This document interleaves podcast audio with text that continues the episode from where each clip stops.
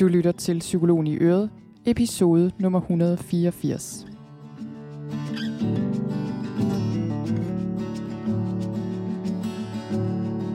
Velkommen til Psykologen i Øret. Jeg er psykologen Birgitte Sølstein, og Øret, det er dit.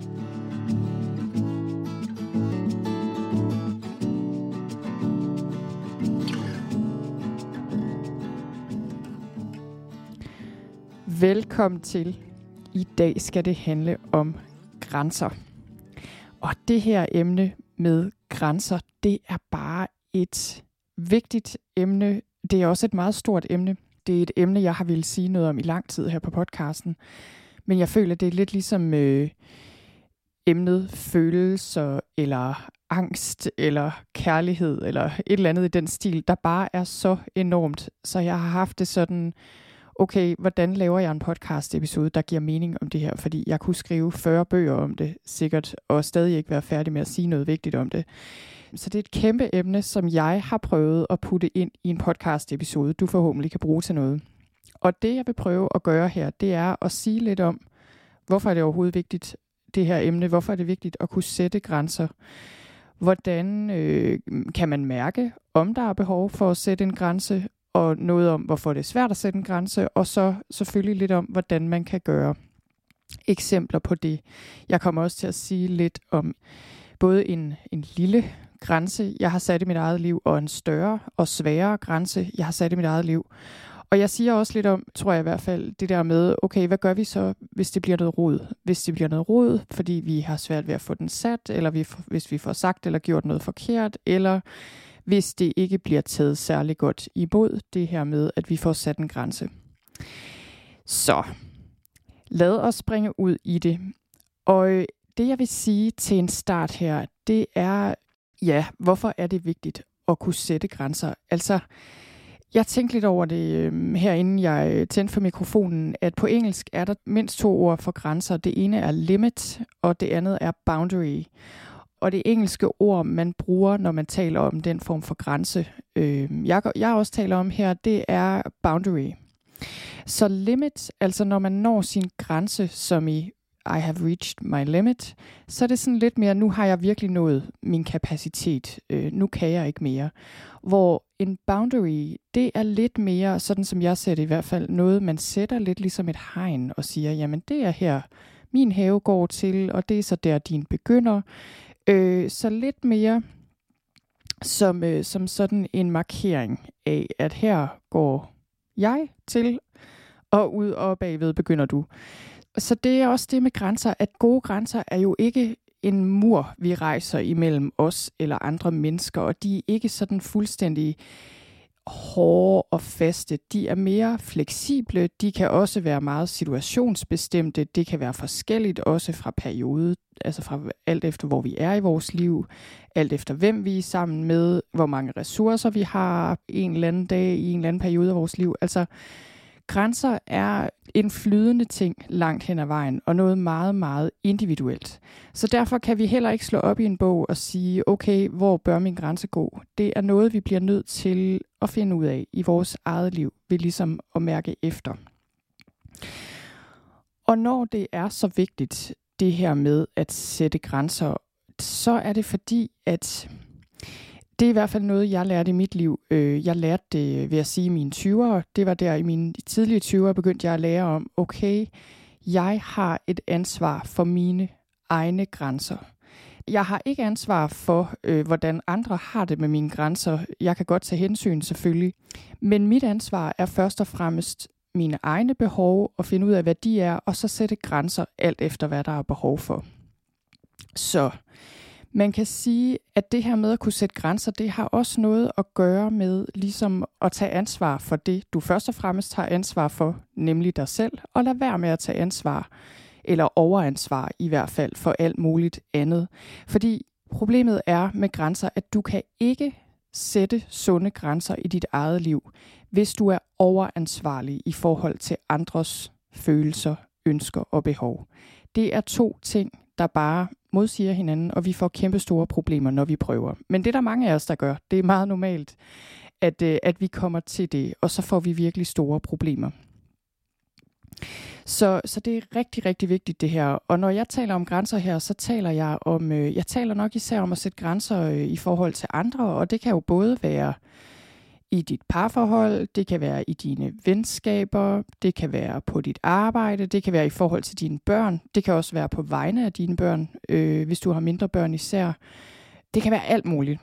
Alle mulige situationer, hvor vi har brug for at sætte en grænse. Og en grænse sætter vi jo typisk med ord, altså simpelthen, vi kan selvfølgelig også gøre det med kropssprog, men altså siger, her går min grænse, sådan og sådan. Og jeg kommer meget mere ind på, hvordan det kan se ud i praksis. Men altså, det her med, hvorfor er det så vigtigt? Det er fordi, at det er vores ansvar. Det er vores eget ansvar, og det er en vigtig, vigtig ting at lære. Og det er bare sådan, at hvis vi ikke lærer at sætte ordentlige grænser på det rigtige tidspunkt og på den rigtige måde over for de rigtige mennesker, så fungerer vores liv ikke særlig godt. Så det er en vigtig, vigtig ting.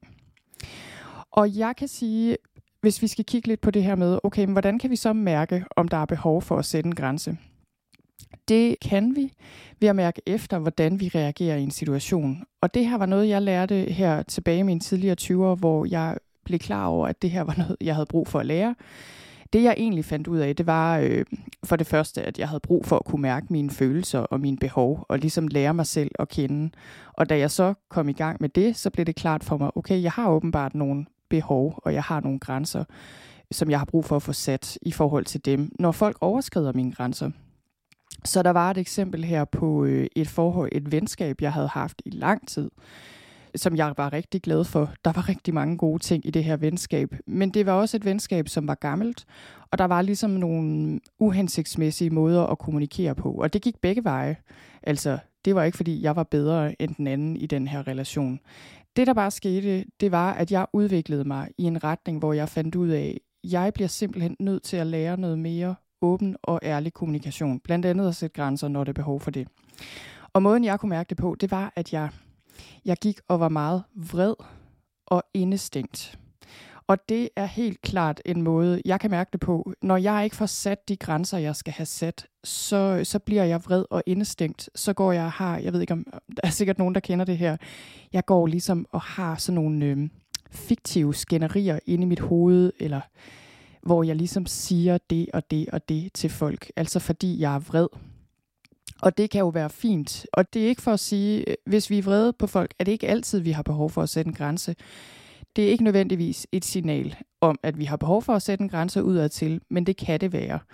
Og det er i hvert fald en af måderne, vi kan se det på, det er, hvis vi går med den her vrede og den her indestængte vrede, så kan det være, at vi har behov for at sætte en grænse.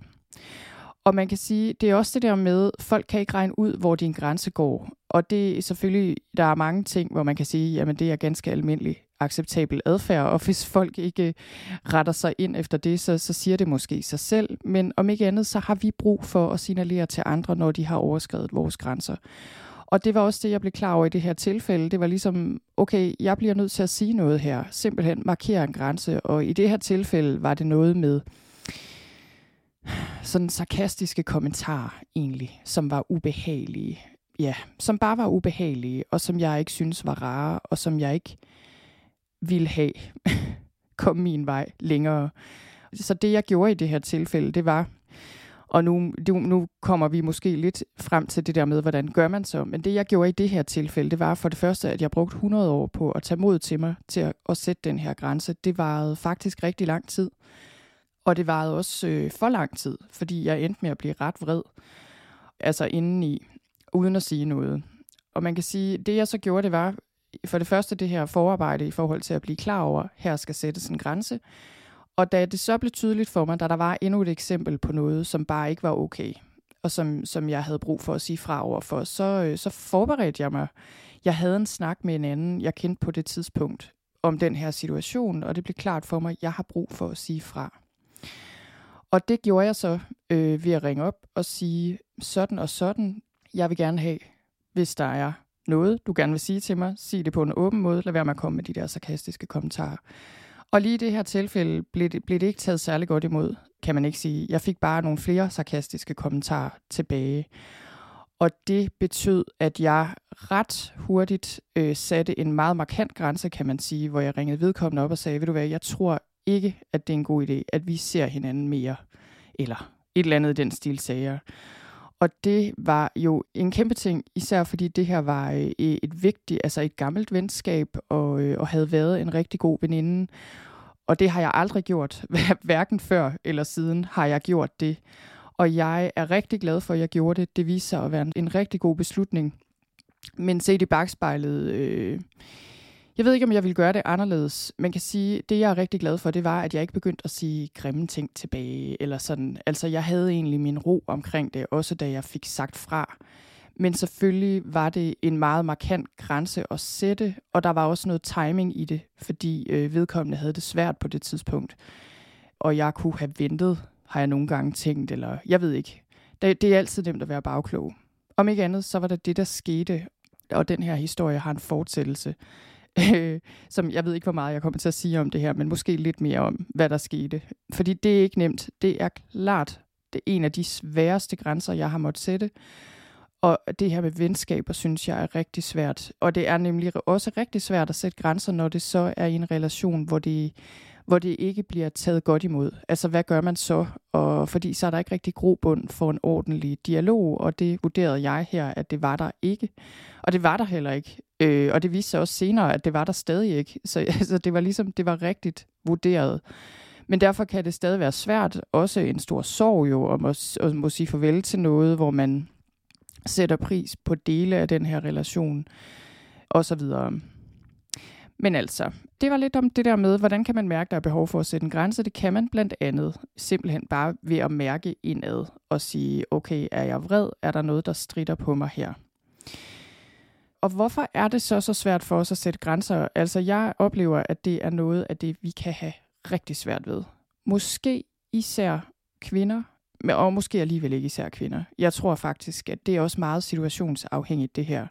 Det er min erfaring. Vi kan være rigtig gode til at sætte grænser, lad os sige arbejdsmæssigt, eller over for visse personer på vores arbejde. Og så kan der være i andre relationer, hvor det bare er rigtig svært, hvor der er andre af vores øh, mønstre, der aktiveres på en eller anden måde. Det kan også være sådan, vi er rigtig gode til det derhjemme i parforholdet i forhold til børnene, hvor vi har en åben og god dialog og på arbejdet øh, fungerer det bare slet ikke, eller i forhold til visse andre familiemedlemmer, eller hvad det nu er. Altså det kan være meget, meget situations- og relationsbestemt, er min erfaring. Det her med, hvordan vi er i stand til at sætte grænser.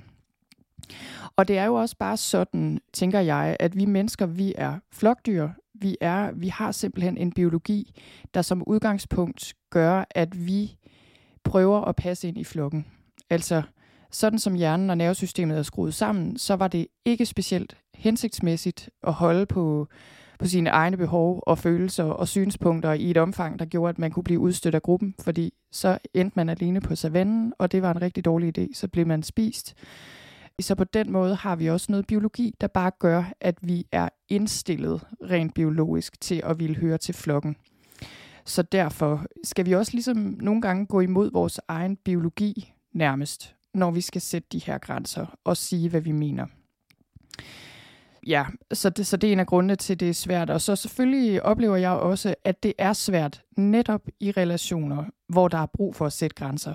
Og det er det, der er så interessant i det her. Det er, at de eneste, der bliver vrede eller ubehagelige, når du sætter en sund grænse, det er dem, der havde glæde af, at du ikke havde sunde grænser, kan man sige, og det er dem, du har brug for at sætte en grænse overfor.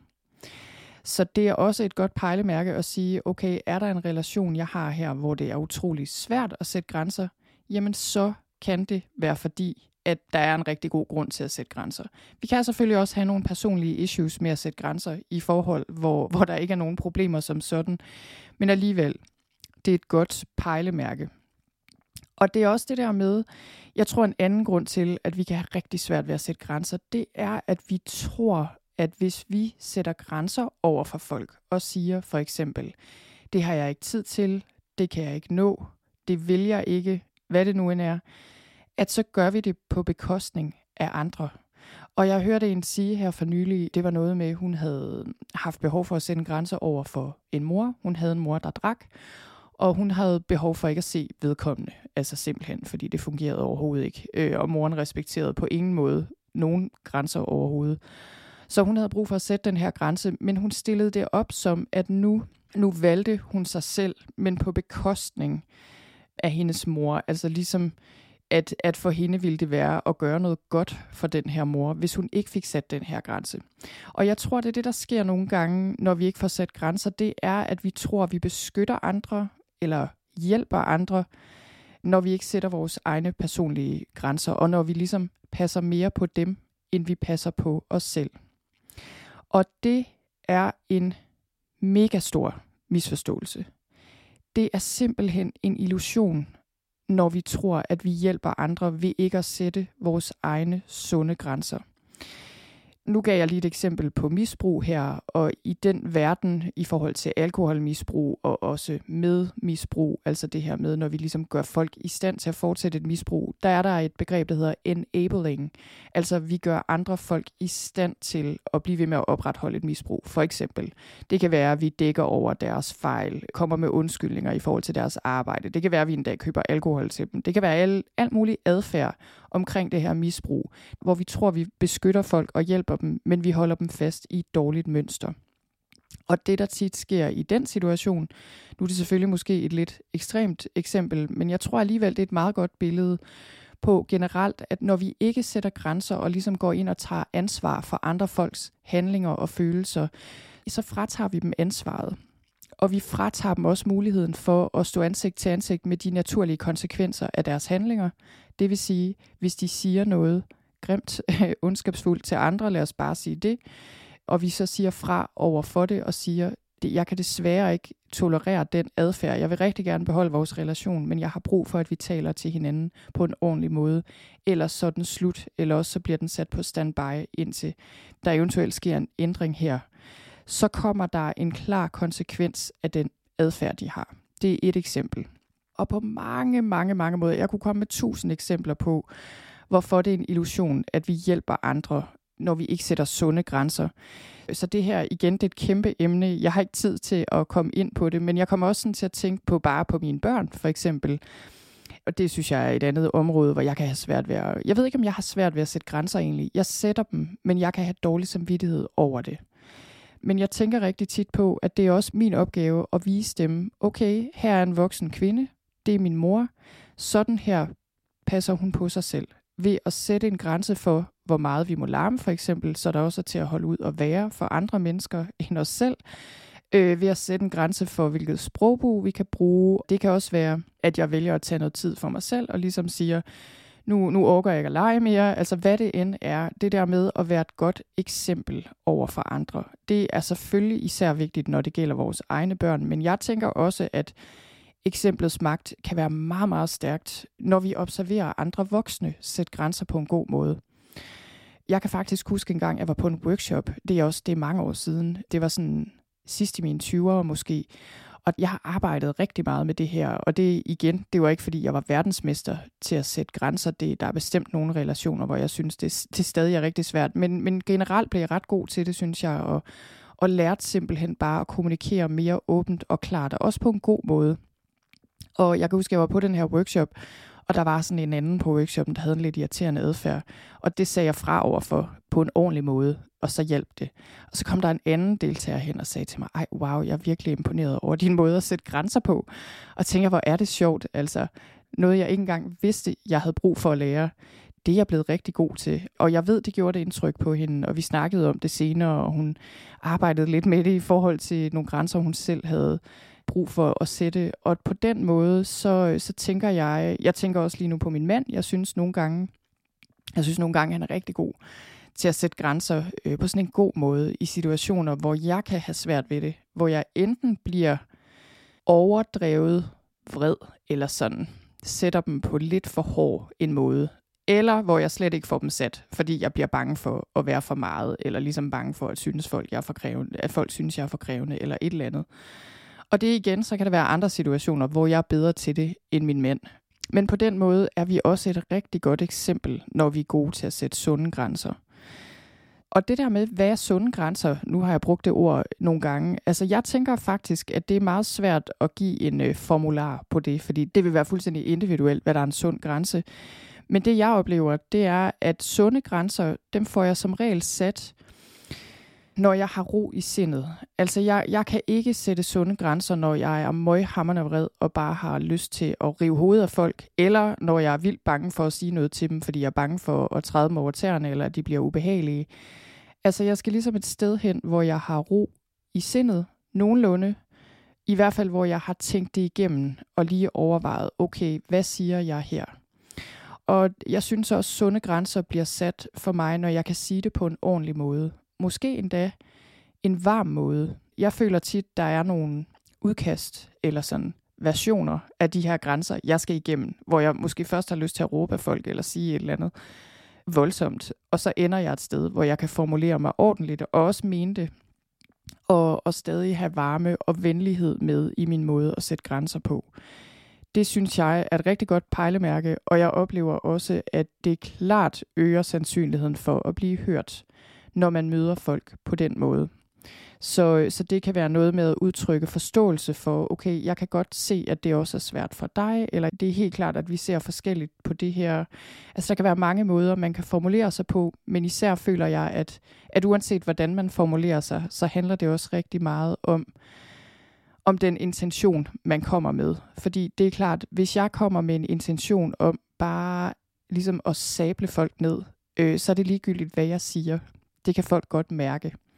Men hvis jeg kommer med en intention om, at jeg vil gerne prøve at bevare en god relation her, nu sætter jeg en grænse, fordi det er vigtigt for mig at få sagt det her, så vi kan fortsætte på en god måde i den her relation. Det kommer der meget mere ud af. Og det er noget andet med grænser. Det, der er så vigtigt i forhold til at sætte grænser, det er også, at det giver os muligheden for at forbedre vores relationer og bevare dem. Så det vil også sige, at sådan som jeg ser på det, hvis folk kommer og sætter en grænse over for mig på en ordentlig måde, så ser jeg det faktisk som, øh, hvad skal man sige, jeg bliver glad for det, fordi jeg ser det som udtryk for, at de synes, vores relation er vigtig nok til, at det vi investerer noget tid og energi i at komme og sige det her til mig direkte, at de har tillid til mig, at de tør at gøre det og regner med at blive taget imod på en ordentlig måde og de er villige til at investere noget i den her relation, vi har sammen. Så det er også sådan, jeg ser det på grænser, ser på grænser, at der er jo mange mennesker, jeg ikke øh, kan eller vil investere tid i, og jeg kan bare sige med det samme, ved du hvad, her er et menneske, jeg bare slet ikke har behov for at bruge tid eller energi på. Øh, og det er heller ikke vigtigt. Men så er der andre meget vigtige relationer, som måske er svære, men hvor jeg til gengæld er villig til at ligesom risikere mit skin på næsen ved at sige noget åbent og ærligt, og selvom jeg er i tvivl om, hvordan det bliver taget imod, fordi den her relation er vigtig for mig. Ja, okay. Det var lidt om, hvorfor det er svært at sætte grænser, hvordan vi kan mærke, eller hvad skal man sige, i hvilke relationer. Det kan være godt at sætte grænser. Og så lige lidt mere om det her med, hvorfor det er svært. Fordi det er jo sådan, øh, som vi mennesker er indrettet, at når vi møder en udfordring, og man kan sige, det er det, der sker, når vi skal have sat en grænse, så er der dukket et eller andet op, som vi har brug for at håndtere, kan man sige. Og så øh, har vi ligesom forskellige måder, vi kan mestre det på. Og helt grundlæggende, så har vi øh, i nervesystemet, er vi indrettet på den måde, at der er nogle automatreaktioner, vi kan ty til. Og du har måske hørt de her responser, kamp, flugt, frys-responsen, og der er også en, der hedder kryb-responsen, som vi også vil tale lidt om her. Så kamp, flugt, frys, det vil sige, når vi møder en udfordring, så kan vi enten gå til angreb, vi kan flygte, vi kan fryse, altså som i at bare blive helt stille og ligesom passiv. Og så er der kryberesponsen her, som mere handler om at prøve at tilpasse os og gøre andre tilfredse hvis du kigger på dit eget liv, så kan du sikkert med det samme se, okay, jeg har tendens til enten det ene eller det andet i forskellige situationer. Igen, jeg tænker, at, at for de fleste af os er det sådan, at det vil variere alt efter, hvem vi er sammen med, hvilken situation. Det her har også meget med magtfaktorer at gøre. Hvem er underlegen eller overlegen øh, i forskellige situationer. Arbejdsmæssigt for eksempel. Øh, men det kan også være voksen-barn-relationer for eksempel men jeg tænker også, at mange af os har ligesom en tendens til en af de her. Og jeg kan i hvert fald se for mig selv, at jeg har en tendens til nok mest at gå til angreb. Ikke at jeg gør det, men det er min impuls nogle gange. Og så det er den, jeg nogle gange skal, lige, skal arbejde med lidt, før jeg kan sætte en ordentlig grænse. Men jeg har helt klart også øh, flight eller freeze. Altså det er ligesom om, kan jeg se nogle gange i situationer, at jeg enten, det er sådan et pendul, der svinger fuldstændig fra den ene yderlighed, hvor jeg ikke siger noget, og hvor jeg synes, det er så svært at sige noget, selvom der foregår noget, der åbenlyst ikke er okay. Så er der noget i mig, og det er selvfølgelig noget, jeg har med mig, noget jeg har lært, hvor jeg bare ligesom lader som om, jeg ikke har set det, fordi jeg er bange for at træde folk over tæerne. Altså jeg er bange for, at andre skal skamme sig over den fejl, de har begået. Altså noget i den stil igen. Jeg tager 100% ansvar for andres følelser, og overhovedet ikke for mine egne. Og så kan jeg ligesom være helt ude i den yderlighed, eller også så svinger jeg helt over og går til angreb og bliver aggressiv, bliver kritisk og bliver sådan, kan have lyst til at udskamme folk og sådan på den måde. Og der er ikke nogen af dem, der er ikke, den ene er ikke bedre end den anden. Begge to er sådan en automatreaktion, der ikke har noget at gøre med at sætte sunde grænser. Det er bare en automatreaktion, og det er også okay. Dem har vi alle sammen. Så er der krybereaktionen, som jeg godt kunne tænke mig lige at sige en lille smule om. Og det er bare fordi, det er sådan en, man kalder den også nogle gange en traumerespons. Og der kan være forskellige årsager til, at vi udvikler den her, enten i barndommen eller senere, men det er selvfølgelig især, hvis vi har haft et miljø og relationer, da vi var små, som ikke var trygge, og så lærer vi at tilpasse os på forskellige måder, og kryberesponsen handler om, at vi ligesom afskriver vores egne behov fuldstændig, og så fokuserer vi på andres behov, og så prøver vi at tilpasse os. Så øh, måder, du kan se det på, er, at hvis du, man kan sige, måden du kan se det på er, hvordan har du det med at sætte grænser. Hvis du har det meget, meget svært og synes, det er fuldstændig umuligt, og du nærmest får det fysisk dårligt, og du, og du er bange for at sætte grænser, så kan det være et tegn på, at den her kryberespons automatisk går i gang. Det kan være, hvis du har haft forældre, der havde et voldsomt temperament. Det kan også være, hvis du havde forældre, der var fuldstændig fraværende, så du følte, at du blev nødt til at være nem, eller ligesom please dem, når de endelig var der. Der, der kan være mange forskellige årsager til, at vi, vi får tendens til den her respons. Så det er bare for, og det her også for at understrege, at det her det kan være noget, der ligger dybt i vores nervesystem. Og jeg oplever, at det, det handler om det her med at få sat grænser, det er at gøre plads til de her automatreaktioner, som er der uanset i hvilken retning de stikker på et givet tidspunkt. Gør plads til dem, anerkend, at de er der, vær med dem, men lad være med at handle på dem. Giv det noget tid og finde ud af, okay, hvad er det egentlig reelt set for en grænse, jeg har brug for at sætte, hvis jeg har brug for at sætte en grænse, og finde ud af, hvordan jeg gør det. Lav eventuelt et par versioner, tal med nogen om det, gå en tur, skriv lidt øh, omkring det, hvis det hjælper dig og gå så i gang med at få sat den her grænse fra et mere bevidst sted, kunne man sige, hvor du i stedet for, at du bare reagerer automatisk, så responderer du mere bevidst. Så øh, lidt mere om her til sidst, hvordan man gør. Altså igen, der er jo ikke nogen skabelon for, hvordan man gør det her. Der er så tusind forskellige situationer, hvor man kan gøre og sige forskellige ting. Men for eksempel, hvis nogen har en tendens til at sige noget, som du har brug for at sætte en grænse over for, så er en måde at sige det på, er at sige, det er okay, hvis du ikke er enig, men jeg vil gerne have, at du taler ordentligt, eller at vi holder et respektfuldt tonefald. Det kan også være, jeg vil rigtig gerne tale om det her, men jeg har brug for, at det foregår på en ordentlig måde og i et ordentligt toneleje. Så, øh, så det håber jeg, at vi kan, og ellers så må vi fortsætte samtalen en anden dag. Noget i den stil. Så kan det være øh, noget, jeg også har haft øh, brug for at sætte grænser i forhold til. Det er det der med tid. Altså hvis folk tager for meget af min tid, hvis folk øh, bliver for længe. Jeg har for eksempel også øh, i samtaler, jeg kan huske en gang, hvor jeg udredte en del borgere for ADHD, da jeg arbejdede på beskæftigelsesområdet. Og der var nogen, der havde så stort et talepres og ligesom talte så meget, at det var meget, meget svært at sætte grænser. Så der kan det være noget med, at man bryder ind når folk taler, og så bare siger, jeg ved godt, vi er i gang med noget lige nu, men jeg har brug for, at samtalen stopper nu. Er der eventuelt et eller andet vigtigt, vi lige skal have afklaret til sidst, fordi tiden er gået. Tak for nu. Noget i den stil. Så det der med faktisk at bryde ind og afbryde folk kan være nødvendigt. Og så øhm, noget andet, som jeg har lært mig selv i forhold til at sætte grænser, og det er jo nok meget det her med, hvis folk kommer med anmodninger eller beder mig om ting, hvor jeg kan mærke, mm, nu bliver jeg lige lidt i tvivl, om det her er en god idé. Så det der med at sige, jeg har lige brug for noget tid til at tænke over det, jeg skal nok give dig besked, lad os lige snakke om det i morgen, et eller andet i den stil, det kan være rigtig godt. Altså det her med lige at give dig selv lidt tænketid. Jeg har også lavet på et tidspunkt, øh, jeg kan ikke huske, om det var en podcast episode. Jo, det tror jeg, det var om at sige nej. Og den linker jeg også til i noterne til den her episode, som du finder på hjemmesiden på sølvstein.dk-grænser. Og ellers kan du sikkert også bare søge på ordet nej på min hjemmeside. Det er det der med forskellige måder at sige nej på. Og så er der nogen, der siger, nej er en hel sætning. Men der tænker jeg jo, det er sjældent, vi bare siger nej når folk spørger os om noget. Altså, det virker også sådan lidt uhøfligt. Så det der med at finde ud af, hvordan kan jeg sige nej på forskellige måder, jeg har det godt med. Som for eksempel, jeg siger tit, tusind tak, fordi du spørger, det er jeg simpelthen så glad for. Jeg har desværre ikke tid, fordi der er andre ting lige nu, jeg bliver nødt til at prioritere. For eksempel. Det kan også bare være, ved du hvad, jeg er allerede rigtig svært ved at nå de ting, jeg skal, som jeg bare har brug for, så derfor kan jeg desværre ikke.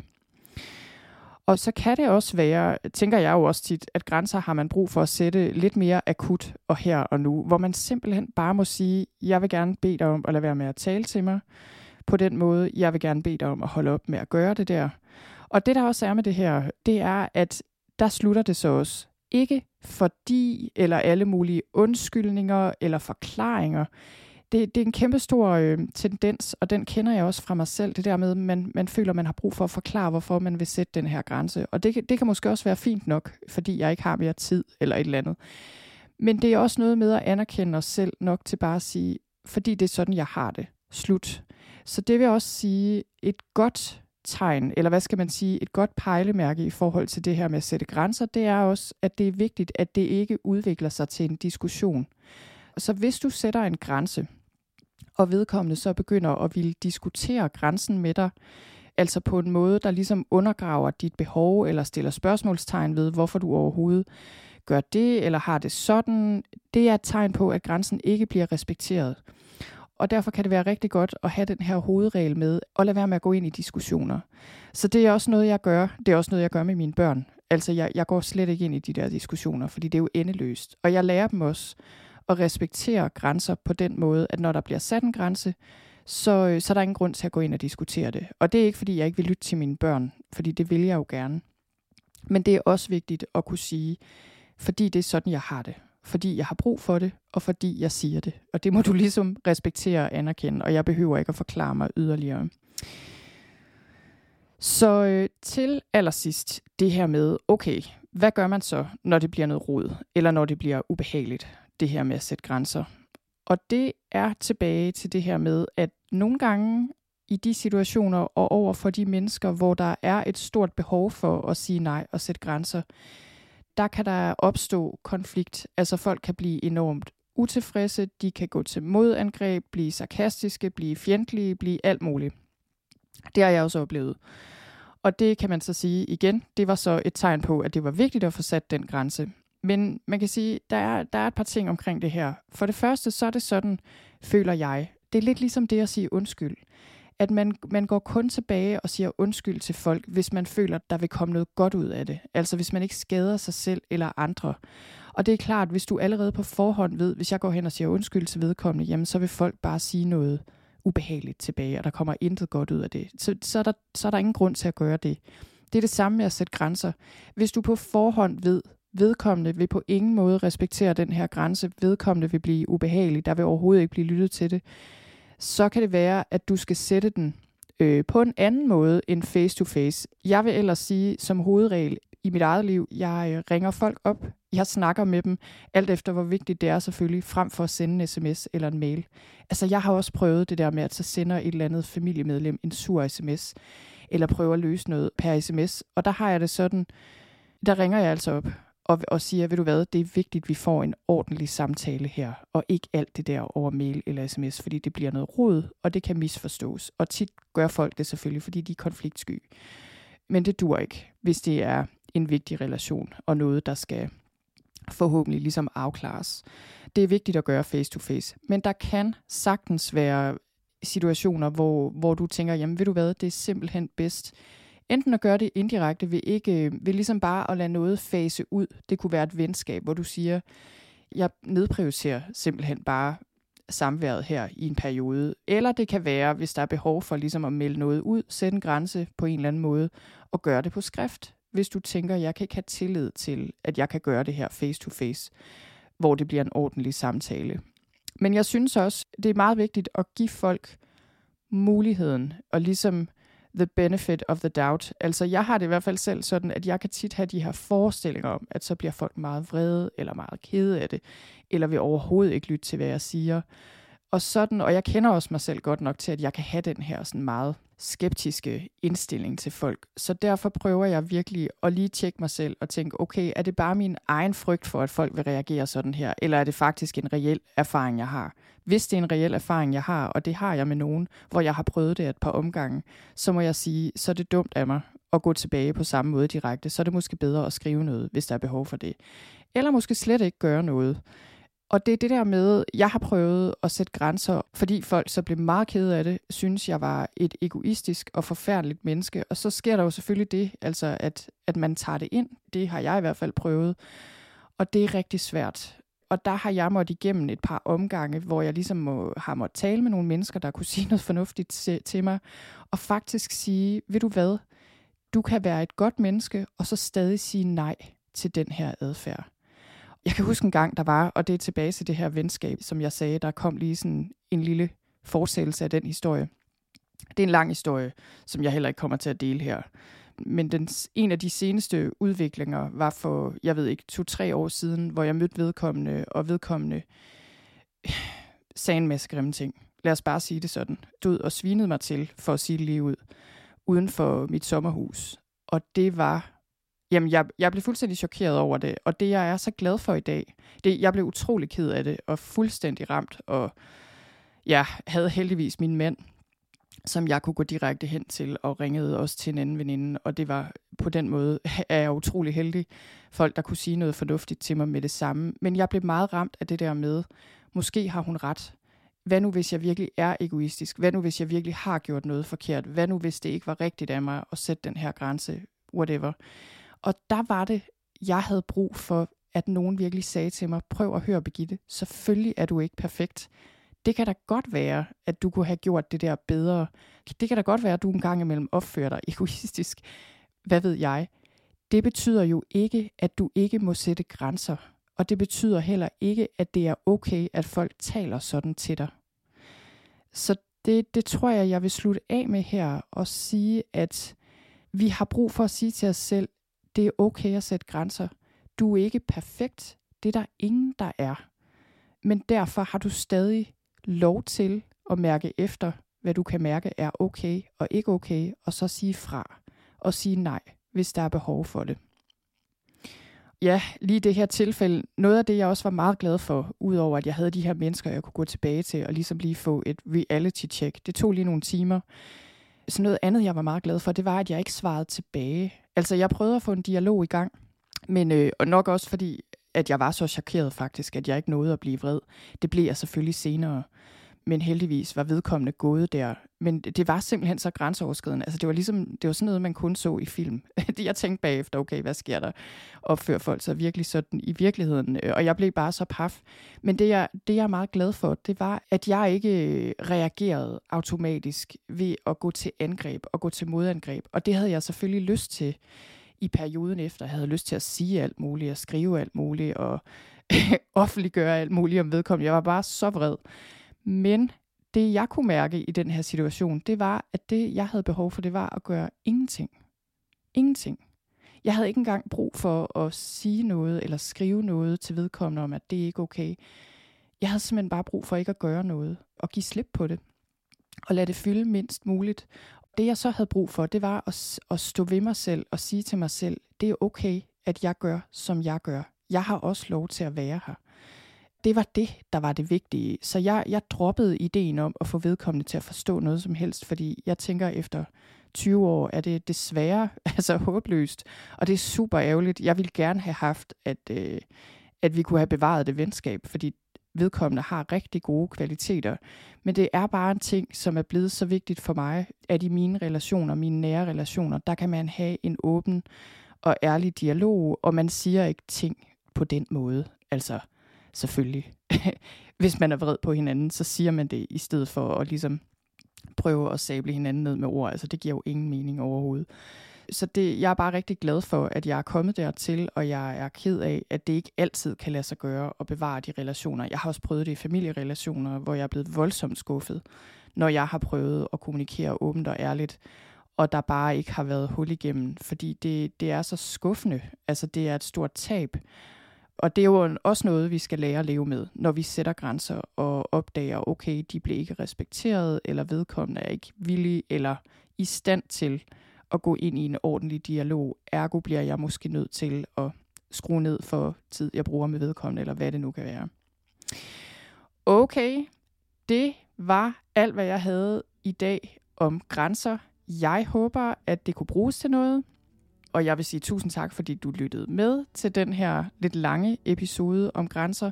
Husk, at du kan gå ind på min hjemmeside på sølvstein.dk-grænser og se noterne til den her episode. Der kan du se links til andre podcast-episoder, jeg har lavet om lignende emner, og jeg har også lavet enkelte sætninger omkring grænser, som jeg synes er gode at huske på, som du kan se derinde.